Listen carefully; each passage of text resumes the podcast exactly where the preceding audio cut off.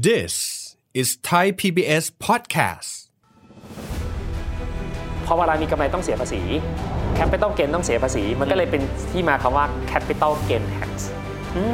ภาษีกำไรส่วนเกินทุน การยกเว้นภาษี capital gain tax น่าจะช่วยให้บรรยากาศในการลงทุนในสตาร์ทอัพมันดีขึ้นได้ สุดท้ายก็ประกาศมาแล้วก็มาเป็นกฎหมายจริงเมื่อเดือนมิถุนาปี65ที่ผ่านมา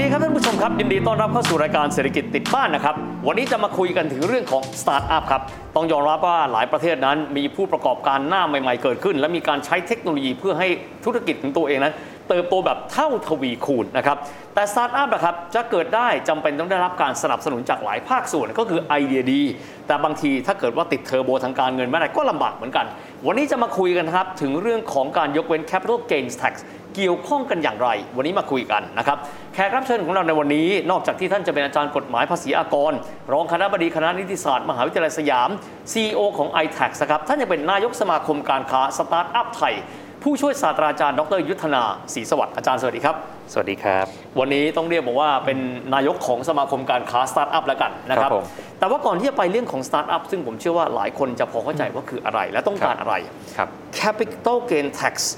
0%อยากให้อาจารย์วิกอธิบายตรงนี้เพราะเราจะได้ยินค่อนข้างหนาหูพอสมควรอ่า capital gain เนี่ยก็คือเขาเรียกว่ากำไรส่วนเกินทุนอืมอ่า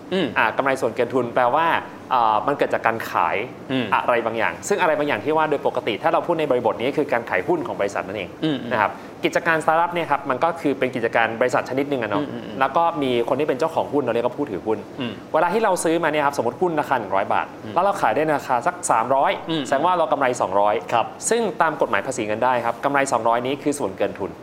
ซึ่งเราต้องไปเสียภาษีด้วย มันก็เหมือนกับในตลาดหลักทรัพย์ แต่ในตลาดหลักทรัพย์เวลาที่เราเทรดหุ้นที่เรามีกำไรเราไม่ต้องเสียภาษีตรงนั้น ถูกต้องอืมอืมใช่ครับ ซึ่งเหตุผลว่ามันมันมันคืออะไรเนี่ยเพราะว่ากฎหมายภาษีเนี่ยเออมองเรื่องนี้แตกต่างกัน เวลาที่เราเป็นบริษัทเอกชนทั่วไปที่อยู่นอกตลาดหลักทรัพย์ เวลาการขายเนะครับมันก็คือเงินได้ชนิดหนึ่งดังนั้นเนี่ยเมื่อเราเนี่ยมีหุ้นที่ซื้อมาในราคา 100 ขายได้ราคา 300กำไร 200 ยังต้องไปเสียภาษี นั่นเป็นเงินได้อ่าเป็นเงินได้ แต่ในขณะที่ถามว่าในฝั่งของตลาดหลักทรัพย์เป็นยังไง หลักการคล้ายๆกันครับผมซื้อมาร้อยหนึ่ง ผมขายได้ 300กำไร 200 จริงๆ 200 ควรจะเสียภาษีอืมแต่เนื่องจากว่ามีกฎหมายบอกว่าถ้าหากว่าคุณได้กำไรจากการซื้อขายหุ้นอืมในตลาดหลักทรัพย์ ในตลาดหลักทรัพย์อ่าจะได้รับยกเว้นไม่ต้องเสียภาษี โอเคอ่าดังนั้นเลยกลายเป็นว่า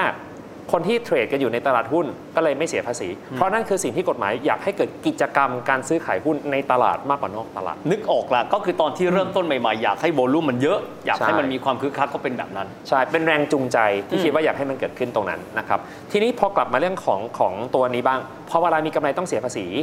capital gain ต้องเสียภาษี มันก็เลยเป็นที่มาคำว่า capital gain tax ภาษีกำไรส่วนเกินทุน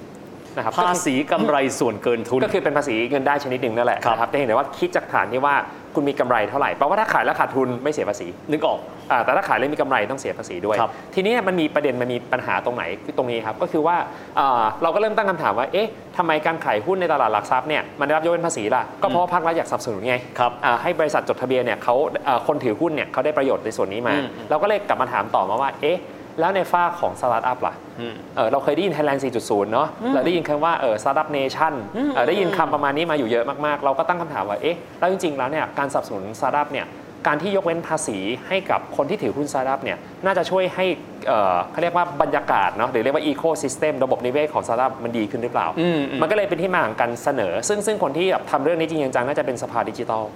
เป็นคนที่แบบชงเรื่องขึ้นไปแล้วก็เสนอคอรมอครับให้ไปดูว่าเออเนี่ยเรื่องการการยกเว้นภาษี capital gain tax น่าจะช่วยให้บรรยากาศในการลงทุนในสตาร์ทอัพมันดีขึ้นได้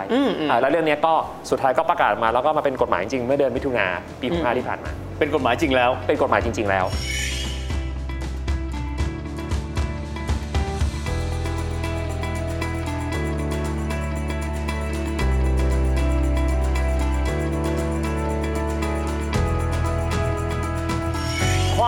หวังนะครับที่ว่าจะกระตุ้นได้มากน้อยขนาดไหนอาจารย์มิกพอมีประเทศที่อาจจะเป็นตัวเทียบเคียงไหมครับว่าที่เขาใช้แล้วสามารถที่จะกระตุ้น ให้คนเข้ามาลงทุนกับสตาร์ทอัพได้มากขึ้นครับถ้าใกล้เคียงมาก ๆ คือสิงคโปร์อืมใกล้ ๆ กันเลยครับมันเป็นต้นแบบของทุกอย่างนะฮะคือต้องบอกก่อนว่าประเทศสิงคโปร์เนี่ยเขาเขาเขาก้าวหน้าในเรื่องนี้มากโดยเฉพาะอุตสาหกรรมทางด้านการเงินอ่าเขาค่อนข้างไปไปได้ไกลมาก ดังนั้นเนี่ยเอ่อเราเรามองแบบนี้ก็ได้สมมติเรามองแบบสตาร์ทอัพเนี่ยในระบบสตาร์ทอัพมองว่าสิงคโปร์เนี่ยครับคือสตาร์ทอัพรายหนึ่งอืม ประเทศสิงคโปร์สตาร์ทอัพรายหนึ่งเขาก็มีของมาขายอืมให้กับลูกค้าลูกค้าคือนักลงทุนทั้งโลกอืมอืมสิ่งที่เขาขายอย่างหนึ่งคือเขาขายกฎหมายเรื่องความง่ายอ๋อ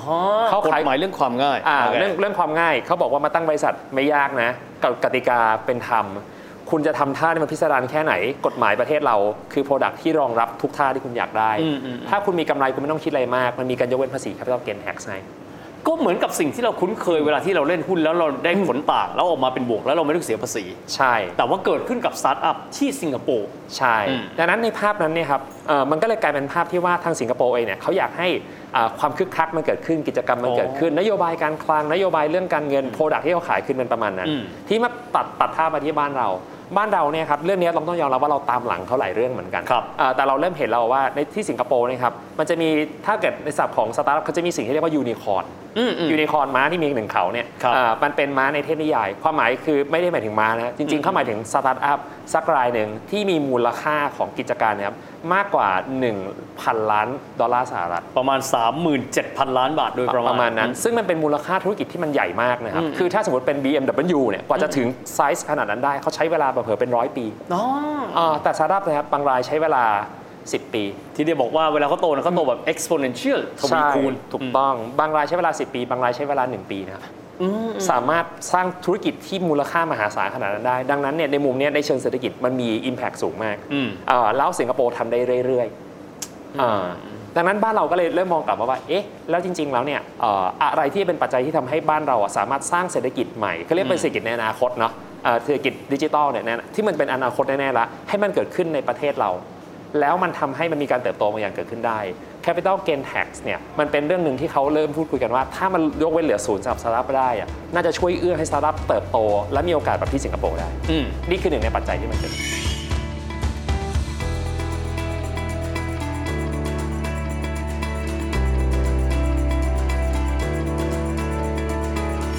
สมมุติเวลาที่เราดูสตาร์ทอัพครับ บางทีเราก็จะเอ๊ะคนนี้สตาร์ทอัพจริงไหม อ่า เราไม่มีตัวที่จะมา certify หรือมาตอกสแตมป์บอกว่านี่คือสตาร์ทอัพ ครับ คือถ้าเกิดว่ามีใครรับรองสักคนหนึ่งเช่นครับคนนี้คือสตาร์ทอัพที่นั้นเรื่องนั้นเรื่องนี้ก็น่าจะง่ายขึ้น ครับมีหลักการตรงนี้ไหมครับว่าจะทำยังไงให้คนมีความมั่นใจว่านี่คือสตาร์ทอัพอ่า และสตาร์ทอัพในประเด็นอะไร อย่างเช่นหน่วยงานภาครัฐ อ่าเข้าใจในบริบทของสตาร์ทอัพในความเข้าใจของของทั่วไปแล้วก็รวมถึงทางภาครัฐเนี่ยเขาเข้าใจแล้วว่า มันคือเป็นกิจการรูปแบบใหม่ อืมที่ไม่ใช่เป็น SME คือไม่ได้เป็นของที่มันเดาง่ายแล้วก็ค่อยๆโต อาจารย์ อ๋อ SME นี่คือการเติบโตแบบลิเนียสมมตินะอ่าอ่าอ่าถ้าเป็นกราฟคือกราฟเส้นตรงอ่าประมาณแต่เนี่ยจะเป็น exponential ใช่ ซึ่งซึ่งจริงๆไอ้คำว่า exponential ที่มันโค้งขึ้นเนี่ยต้องบอกก่อนว่าจังหวะโค้งขึ้นไม่ใช่โค้งอย่างนี้นะครับ จังหวะโค้งอะมันจะมีท้องช้างก่อน เจ็บก่อน เจ็บก่อน เจ็บมันจะมีก่อนจังหวะที่มันขาดก่อน เงินยังไม่เข้าสักบาทเลย อาจจะใช้เวลาสักพักนึงด้วยซ้ำเสียเลือดไปก่อนากินเลือดไปก่อนแต่เวลาขึ้นเนี่ยจะแซง SME ซะเป็นส่วนใหญ่นึกออกละอ่าแต่เนื่องจากที่มันมีจังหวะท้องช้างเนี่ยเป็นเลยเป็นธุรกิจที่มีความเสี่ยงสูงมาก เปราะบางในช่วงต้น ใช่สูงสูงมาก ทีนี้เนี่ยแต่ว่าถ้าเกิดเราสามารถทำให้ธุรกิจเหล่านี้นะครับที่มีครีเอทีฟมีความคิดสร้างสรรค์เนี่ยมันรอดไปได้ แล้วมีมากๆเนี่ยผมว่าเศรษฐกิจประเทศนั้นเปลี่ยนเลยนะ นึกออกอ่าเพราะถ้าเศรษฐกิจประเทศคือมูลรวมของทุกอย่างรวมถึงสตาร์ทอัพถ้าเขาเติบโตแบบทวีคูณ ประเทศก็เติบโตอย่างทวีคูณได้เช่นกัน ใช่ครับ ดังนั้นเนี่ยธุรกิจสตาร์ทอัพมันเลยเป็นธุรกิจที่ส่วนใหญ่จะเป็นธุรกิจที่ใช้เทคโนโลยีในการขยาย และไม่มีขอบเขาเรียกว่าไม่ไม่มีข้อจำกัดในเรื่องของของของพรมแดนอืมคือสามารถไปได้ไกลไปได้กว้าง แล้วก็ต้นทุนเนี่ยเอ่อในการที่จะขยายเนี่ยไม่ได้สูงมากเมื่อครับเทียบกับ SME เปรียบเทียบกับธุรกิจอะไรที่บอกว่าเป็นการขยายตัวแบบรูปแบบเดิมบ้างอ่าครับผมยกตัวอย่างเป็นร้านก๋วยเตี๋ยวก็ได้ครับอืมอะง่ายๆเนาะสมมติว่าถ้าผมอยากจะขยายร้านก๋วยเตี๋ยวเนี่ยเพิ่มเนี่ยวิธีการลงทุนของผมคือ ผมต้องเปิดสาขาเพิ่มอีกที่หนึ่งอืมลงทุนใหม่อีกทีหนึงอืมอืมแต่ถ้าเป็นธุรกิจสตาร์ทอัพเนี่ยครับส่วนใหญ่พวกเนี้ยจะเป็นธุรกิจที่ใช้เทคโนโลยีในการขยาย นั้นแปลว่าสมมติถ้าผมอยากจะขยายไป77จังหวัด ผมแค่ขยายเซิร์ฟเวอร์เพิ่ม โอ้เท่านั้นเลยนะ เท่านั้นเลย ดังนั้นเนี่ยต้นทุนในการขยายมันจะต่ำกว่า SME ค่อนข้างมาก แต่การเติบโตมันจะเติบโตแซงไปได้ไกลมากอืมอ่าอันนี้คืออันนี้คือหลักการที่มันเกิดขึ้น ถ้าผมจะขยายประเทศ ผมแค่เพิ่มภาษาอีกโหมดหนึ่งอืม แต่ผมไม่ได้รื้อบ้านนะผมแค่เพิ่มว่าเปลี่ยนภาษา เพิ่มแค่นิดหนึ่งไปกินพื้นที่ตลาดใหม่ได้เลย ใช่โอ้โหถูกต้องนี่คือสิ่งที่เป็นเสน่ห์ของสตาร์ทอัพเพราะว่าในยุคปัจจุบันเนี่ยมันคือยุคดิจิทัลมันคือยุคที่เทคโนโลยีมันเริ่มมามีมันมีผลกับชีวิตเราหลาย ๆ อย่าง ดังนั้นเนี่ยการขยายของสตาร์ทอัพเนี่ยถ้าเราทำดีๆ เรา base ในประเทศไทยเราอยู่ในประเทศไทยเนาะแต่เราสามารถไปมีรายได้จากต่างประเทศได้ โดยที่เราไม่ต้องเอาตัวเข้าไปในประเทศนั้นด้วยซ้ำแล้วลองลองคิดภาพกลับมาครับว่า แล้วถ้าเกิดเราสามารถทำอย่างนั้นได้ แสดงว่าเราจะมีผู้เสียภาษี เก่งๆ คนหนึ่งอะที่อยู่ในประเทศเราสรรพากรเนี่ยเขาเป็น partner นะครับเขาเก็บภาษี 20%จากกำไรอืมอืมดังนั้นแปลว่าบ้านเราอะจะได้งบประมาณเพิ่มจากการที่เรามีสตาร์ทอัพโตๆพวกเนี้ยจำนวนมากขึ้น โอ้อ่าใช่ ทีนี้เนี่ยถามว่าสตาร์ทอัพเนี่ยเมื่อกี้เราเริ่มเห็นภาพแล้วว่าก็คือพวกที่ใช้เทคโนโลยีในการขยายอืมกิจการเนอะนี่คือนิยามทั่วไปของคำว่าสตาร์ทอัพแต่ว่าเอ่อแล้วใครอาจจะเป็นคนบอกว่าอันเนี้ยเป็นสตาร์ทอัพที่มีสิทธิ์ได้รับอ่า พวกไอ้ tax เอ capital gain tax ศูนย์เปอร์เซ็นต์อะใช่ใช่ตอนเนี้ยครับเอ่อกฎหมายออกมาแล้วนะครับเอ่อเขาบอกว่ามีอยู่ 3 หน่วยงานอืมที่จะเป็นคนบอกว่าอันเนี้ยใช่อืมนะครับก็จะมีสำนักงานส่งเสริมเศรษฐกิจดิจิทัลนะครับ depaดีป้าอืมครับผมแล้วก็มีสำนักงานนวัตกรรมแห่งชาติองค์การมหาชนครับก็คือ NIA ใช่ครับแล้วก็สวทชอืมนะครับอืมอันนี้ก็จะเป็นจะเป็น 3 ที่ทีนี้เกณฑ์นี่แต่ละแต่ละที่ที่เขาจะดูเนี่ยอันเนี้ยผมผมยังไม่แน่ใจในรายละเอียดว่าแต่ละที่จะดูไงบ้างเพราะกฎหมายเพิ่งออกมา แต่ว่าของสวทชเนี่ยเขาทำมาก่อนสักพักละอ่าที่ผมจำได้ชัดๆ ก็คือว่าเขาจะมีอ่าบัญชีครับว่า 12 อุตสาหกรรมเป้าหมายอ่าผมนึกออกแล้วเคยได้ยินอยู่อ่าอืมถ้าใครมามาแสดงตัวบอกว่าผมเป็นอยู่ในอุตสาหกรรมนี้ครับ อุตสาหกรรมดิจิทัลเป็นหนึ่งในนั้นด้วยนะครับ พวกอะบางคนอาจจะเคยได้ยินเรื่อง BCG อ่าอะไรอย่างเงี้ยนะครับ เกี่ยวกับเรื่องพวกไบโอเรื่องกรีนเรื่องอะไรว่าไปใช่ไหมฮะอ่าอันเนี้ยก็สามารถไปไปขอไปไปขอขึ้นทะเบียนกับเขาได้ เขาพอเห็นตัวปุ๊บเขาก็จะบอกว่าอะอันเนี้ยคุริฟายมีคุณสมบัติมีสิทธิ์ได้ตรงนี้นะ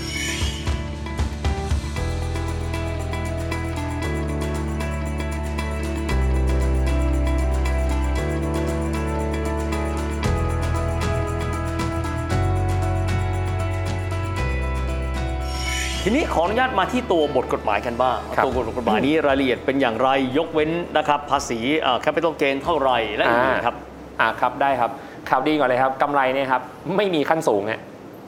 กำไรไม่มีเพดานเท่าไหร่ก็ได้ ไม่มีเพดานเลยโอ้นี่จูงใจมากเลย ครับดังนั้นนะต่อให้คุณกำไรพันล้านนะอืมอืมก็ไม่เสียภาษีสักบาทโอเค ชัดเจนมากอันนี้คือจูงใจมากอันนี้ชัดเจนแล้วว่าแบบไม่เสียภาษีคือไม่เสียเลยแม้แต่บาทเดียว แต่ว่าสตาร์ทอัพ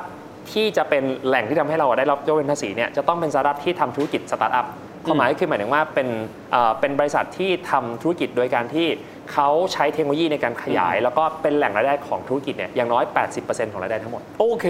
อ่าใช่สมมติผมอ่าอย่างผมทำธุรกิจอ่า iTax เนาะผมทำธุรกิจเป็นแพลตฟอร์มเกี่ยวเรื่องการบริหารจัดการภาษีอ่ารายได้หลักของผมมาจากค่าโฆษณา เพราะว่าผมมีโฆษณาเอ่อพวกสินค้าลดหย่อนภาษี ถ้ารายได้หลักจากส่วนนี้ครับเกิน 80% ผมเป็นสตาร์ทอัพที่สามารถลงทุน แล้วได้รับ capital gain tax 0%ได้ โอ้ นี่ไฟนะเพราะถ้าบางทีเกิดว่าเอานี้มาสวมรอย ปรากฏธุรกิจอื่น ๆ อีกสัก 70%เป็นไม่ใช่ มันก็คงไม่ได้ อ่าใช่ครับก็อีกข้อหนึ่งก็คือว่าธุรกิจเนี้ยครับจะต้องดำเนินลักษณะเป็นสตาร์ทอัพนี้มาอย่างน้อย 2 ปีอืม24 เดือนครับครับเป็นอย่างนี้มาปุ๊บอะอันนี้ก็จะได้ ส่วนคนที่มีสิทธิ์ได้เนี่ยครับใครก็ได้ครับที่ถือหุ้นในในบริษัทเหล่านี้นะครับขอให้ถืออย่างน้อย2 ปีครับ ก็สามารถได้สิทธิ์ว่าในเวลาที่ไปขายเนี่ยถ้ามีกำไรกำไรได้รับยกเว้นไม่ต้องเสียภาษี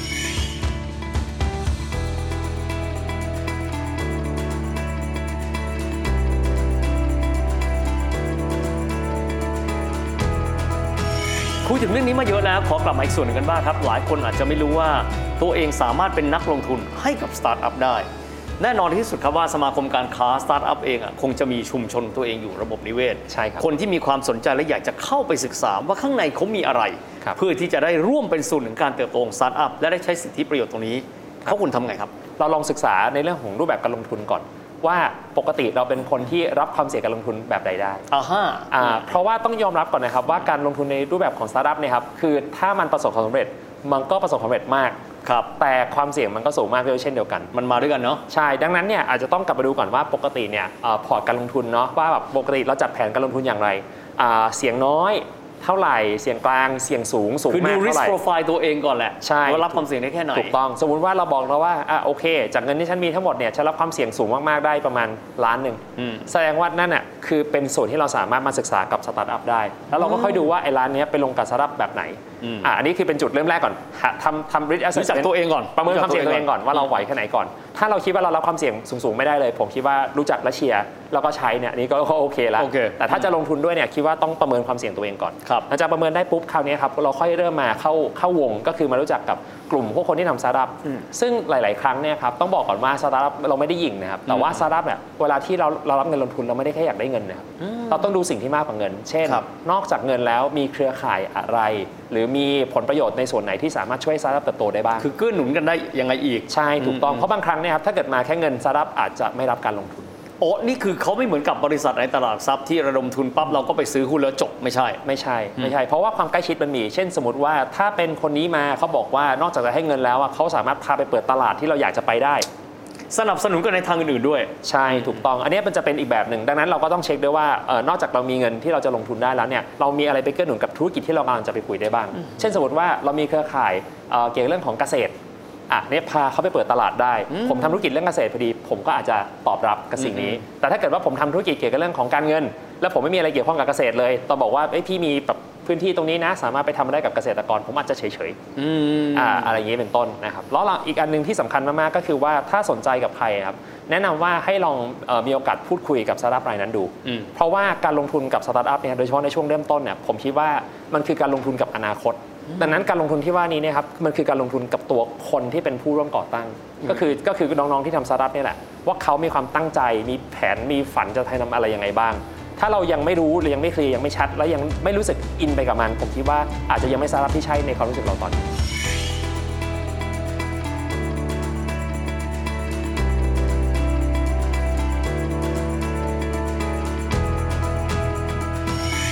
โอ้โหชัดเจนมาก อยากคุยอีกสักสามชั่วโมงจะได้ anatomize เจาะลึกเข้าไปว่ามีใครเขาทำอะไรกันบ้าง วันนี้น่าเสียดายเพราะเวลาหมดลงแล้ว แต่ยังไงก็ตามขอบคุณอาจารย์มิกมากที่มาเปิดโลกทัศน์ ให้กับพวกเราได้ทราบวันนี้ ขอบคุณมากครับอาจารย์มิกครับ สวัสดีครับ โลกสตาร์ทอัพกำลังเติบโตนะครับ สตาร์ทอัพเติบโตอย่างเท่าทวีคูณ ระบบเศรษฐกิจไทยก็เติบโตแบบนั้นกันด้วย แต่เราในฐานะที่เป็นนักลงทุนครับทำความรู้จักให้มากขึ้น รวมถึงเข้าใจสิทธิประโยชน์นะครับจากกฎหมายฉบับนี้กันอย่างเต็มที่กันด้วยสำหรับวันนี้เวลาหมดลงแล้วนะครับพบกันใหม่โอกาสหน้า สวัสดีครับ